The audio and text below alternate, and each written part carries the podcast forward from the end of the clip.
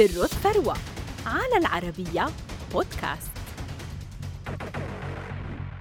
أحد أقطاب عالم الأزياء والموضة يزاحم عمالقة التكنولوجيا في قائمة أثرياء العالم. ارتبط اسمه بعلامات تجارية شهيرة مثل لوي فيتون، كريستيان ديور، جيفانشي، سيفورا. واستحوذ مؤخرا على شركة المجوهرات الشهيرة تيفاني بصفقة وصلت إلى 15 مليارا و800 مليون دولار لتكون أكبر صفقة بيع لعلامة تجارية في التاريخ إنه رجل الأعمال الفرنسي برنارد أرنو الذي كسر سيطرة الأمريكيين على تصنيف الأثرى في العالم بثروة وصلت إلى 190 مليار دولار فما سر هذه الثروة؟ وكيف بنى أرنو إمبراطوريته المكونة من سبعين علامة تجارية؟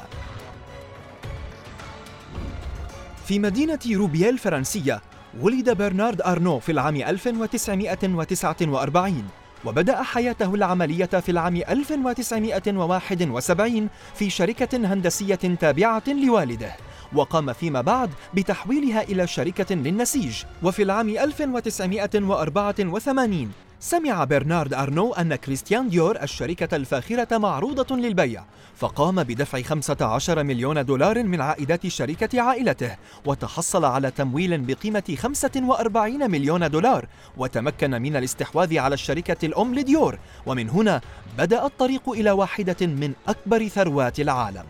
بعد أن استحوذ برنارد على ديور قام في غضون عامين بطرد أكثر من تسعة ألاف موظف ولقب في ذلك الوقت بال Terminator أي المدمر وقام بتصفية الشركة وأبقى فقط على اسمها التجاري ديور. وباع معظم أعمال الشركة بما فيها أعمال النسيج مقابل 500 مليون دولار. وساعدت هذه الصفقة أرنو على القفز بأعمال عائلته التي تبلغ 15 مليون دولار سنويا إلى شركة أكبر بعشرين ضعفا.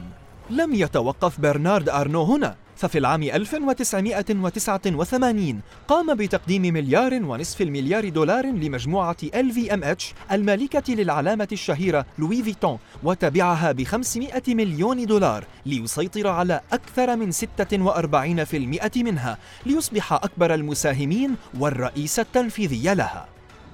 وبعد لوي فيتون قام أرنو بالاستثمار في العديد من العلامات التجارية الشهيرة مثل كينزو ومارك جيكوب وغوتشي.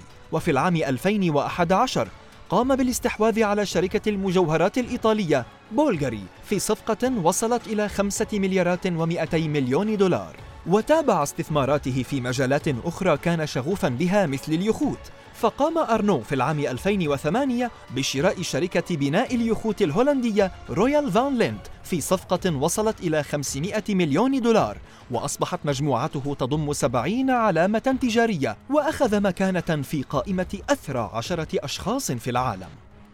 لم يتأثر برنارد أرنو بالأزمة الاقتصادية التي خلفتها جائحة كورونا.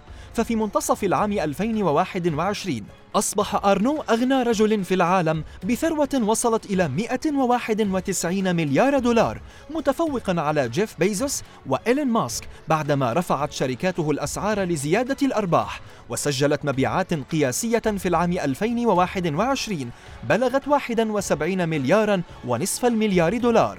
ولا يزال أرنو يزاحم على المراكز الأولى. ففي آخر تصنيف لمجلة فوربس في العام 2022 احتل المركز الثالث في قائمة الأغنى في العالم.